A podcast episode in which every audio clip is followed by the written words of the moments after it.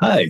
In this episode of How We Got Here, I thought we would look at some Black preachers that you may not have known.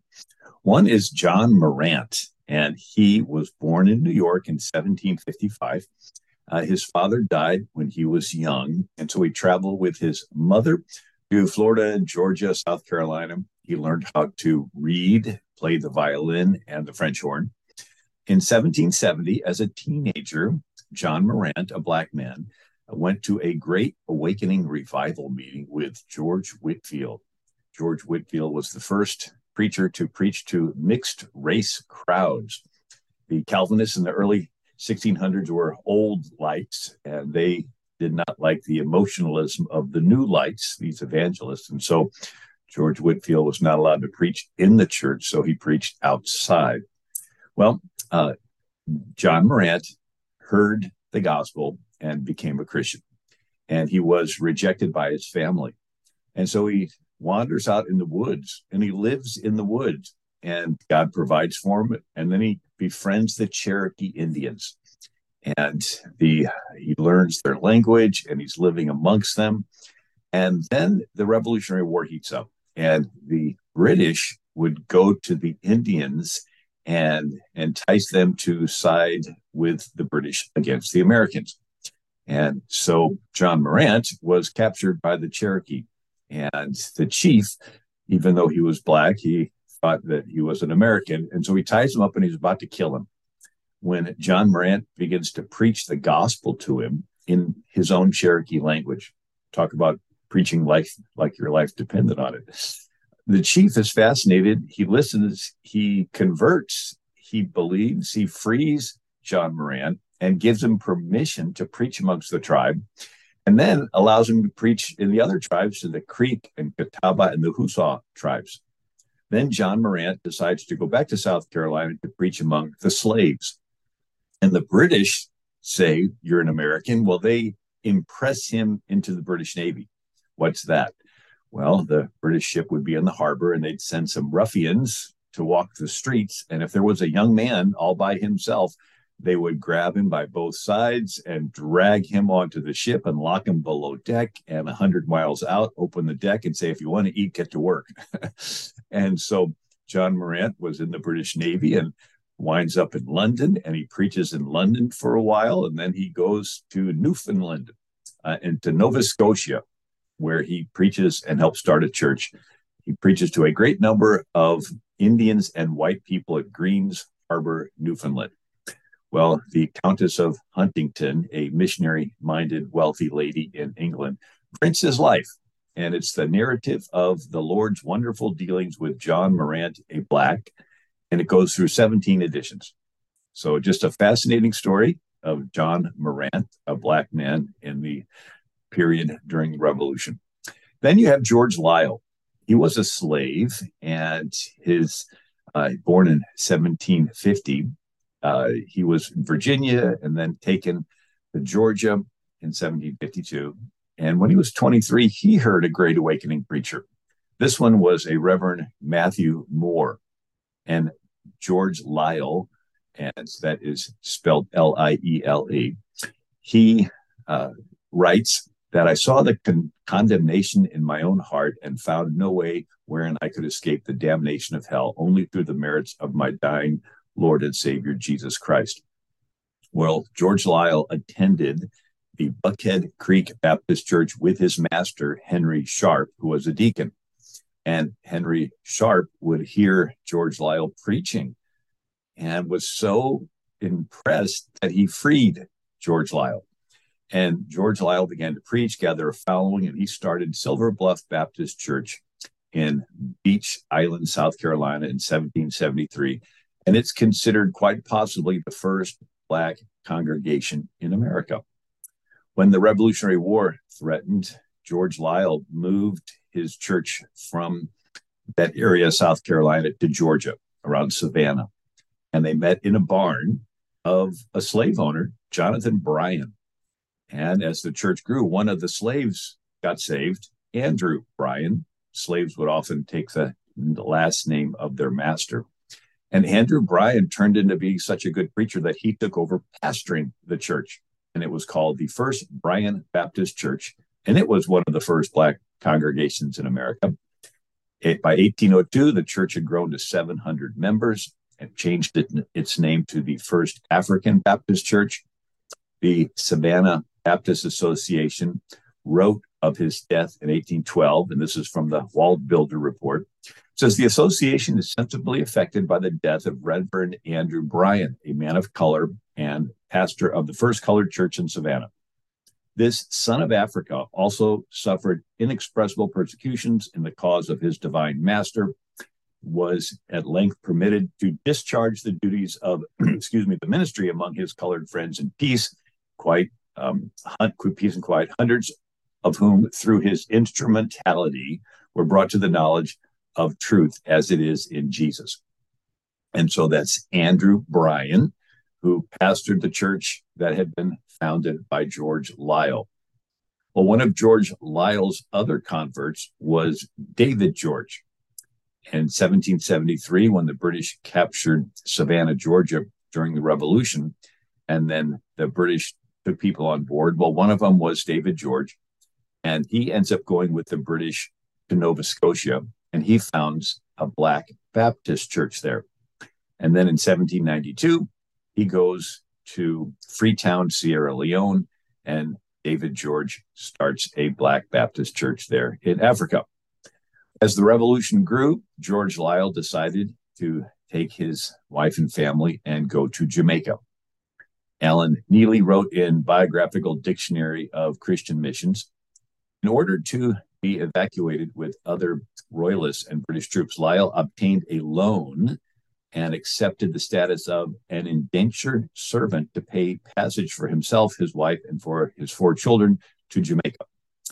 Landing there in 1783, he soon repaid the debt and secured permission to preach to the slaves on the island. And George Liele um, was a missionary there. Now, this is before William Carey, before Adoniram Judson. And so, quite possibly, George Liele is the first missionary sent out from America to another country. Right? We did have Americans go among the Indians, but that's on our same land. So, George Liele, a black man, the first missionary, and he ended up baptizing hundreds and he started numerous congregations uh, by 1814, they estimate 8,000 Christians were in Jamaica as a result of George Liele's work.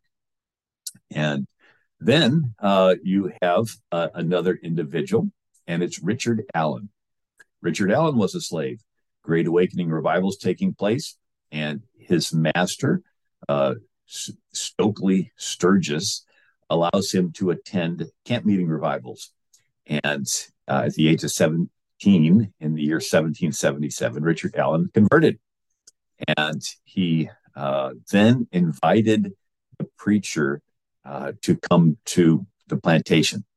Now, Richard Allen, now that he was a Christian, he worked harder so that it would show that uh, Christianity did not make him slothful. And he thought, well, if he's sort of being lazy, then the master wouldn't let any of the other slaves go to the revival meeting, and so he worked harder as a as a Christian. Well, then the Methodist preacher came to the plantation and preached. And when the master heard that slave owners in the day of judgment would be weighed in the balance and found wanting, he was convicted and he made arrangements for Richard Allen to be freed. And then Richard Allen ends up becoming a licensed exhorter it's a little bit less than ordained uh, minister, a licensed exhorter in, in 1783. And he preaches in Delaware, New Jersey, Pennsylvania, Maryland, walking so much that his feet become severely blistered. Uh, Richard Allen, together with some other Black preachers from St. George's Methodist Episcopal Church, began their own church. And they were ordained by Bishop Francis Asbury. Now, who was he? Uh, George Whitefield was the preacher, and he dies and uh, around 1770. And so John Wesley gets a 26 year old Francis Asbury to take his place. And so Francis Asbury is a circuit riding preacher, and he ordained Richard Allen. And then uh, they have this new church, and Francis Asbury dedicates Richard Allen's church in 1794. And they need some money. And so who donates? But George Washington. That's right. George Washington donated money to Richard Allen's church. When George Washington died, Richard Allen gave a beautiful eulogy praising him as being such a, a wonderful person. Uh, and then De- Dr. Benjamin Rush, who was a signer of the Declaration, he gave money to Richard Allen's church. Uh, 1816, uh, the church changed its, uh, it started from a church to a denomination, and it was called the African Methodist Episcopal Church, or AME. And it was there in Philadelphia and began to have um, uh, branch churches all around the country and then eventually the world. Their main church is called Mother Bethel, and it's the oldest piece of real estate continuously owned by African Americans in America. And Richard Allen then supports a missionary to Haiti. George Liele went to Jamaica. This person is Scipio Beans, S C I P I O, Scipio Beans. He goes to Haiti in 1827 and helps change that nation. And then there is um, Jarena Lee, and she is the first woman to receive authorization to preach from Richard Allen. And uh, Richard Allen dies in 1831, and the church, the AME church, had grown to 10,000 members, and since then to over 3 million. And the motto of the AME church is God our Father, Christ our Redeemer, the Holy Spirit our Comforter, humankind our family. Well, uh, a quote from Richard Allen's autobiography. I was born in the year of our Lord, 1760, February 14th, a slave of Benjamin Chew in Philadelphia. My mother, father, four children of us were sold to Delaware, uh, and I was a child and lived there upwards to the 20 years of age. During that time, I was awakened and brought to see myself, poor, wretched, undone, and without mercy of God, I must be lost. I went with my head bowed for several days. My sins were heavy, a burden. I was tempted to believe there was no mercy for me. I cried to the Lord both day and night. One night, I thought hell would be my portion. I cried unto him who delighteth to hear the prayers of a poor sinner. And all of a sudden, my dungeon shook, my chains flew off, and glory to God, I cried. My soul was filled. I cried, Enough. For me, the Savior died. And Richard Allen was there when they had a decision that was made in the Black community. So there was, for the first four or five presidential terms in America, uh, this movement to send the Black Africans back to Africa. That's where they came from. Many of them had just recently come over there. So there was this movement to send them back, and many of them pioneered by Black leaders themselves. Like David George went to Sierra Leone. Well, uh, this was coming up for a debate, and it was going to go one way or going to go the other. But Richard Allen was at the meeting, and he said, This land, which we have watered with our tears, our blood, is now our mother country, and we are well satisfied to stay where wisdom abounds and the gospel is free. And so that stopped the movement to go back to Africa. And uh, another famous preacher is Harry Hoosier, and he uh, was ordained by Francis Asbury. Uh, he was there with Richard Allen at the famous Christmas conference. So the Anglican Church had John Wesley start a revival movement inside of the Anglican Church called Methodism. And uh, when, but it was still inside the Anglican Church. And so when the Revolutionary War starts, a lot of Anglican ministers go back to England because the king is the head of the Anglican Church. And Francis Asbury says, I, I can't leave a harvest mission field that, that's ripe for the harvest. And so he si- decides to stay. And Francis Asbury decides to stay in America and to split the Methodist revival movement out of the Anglican Church into its own denomination. And it was done at the Christmas conference in 1784. Uh, very important conference because the Anglicans lost lots of members. And so, for example, in Virginia, the Anglicans had a majority. And so now people left being Anglican because it was the established church. the Anglicans took a year or so, they were panicking, and they quickly created the Episcopal Church, which was almost the same except without the king. But nevertheless, the Methodist was their own denomination.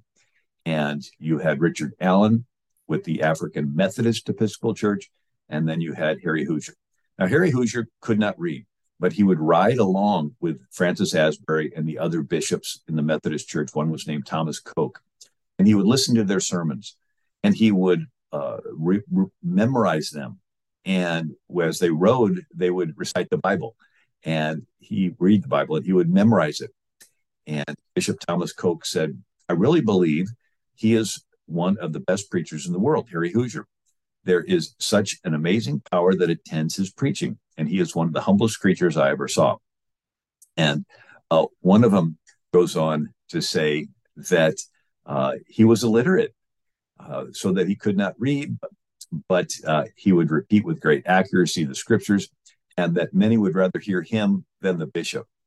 So when he would get up and preach, and Harry Hoosier's sermon called the Barren Fig Tree was the first sermon by a black man that was printed in 1781.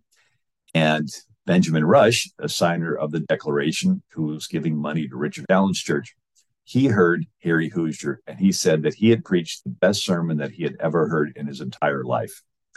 And uh, now Harry Hoosier uh, did not want to go preach in the South because it was a Democrat territory and they had slavery, and a black person could be kidnapped or brought back into slavery.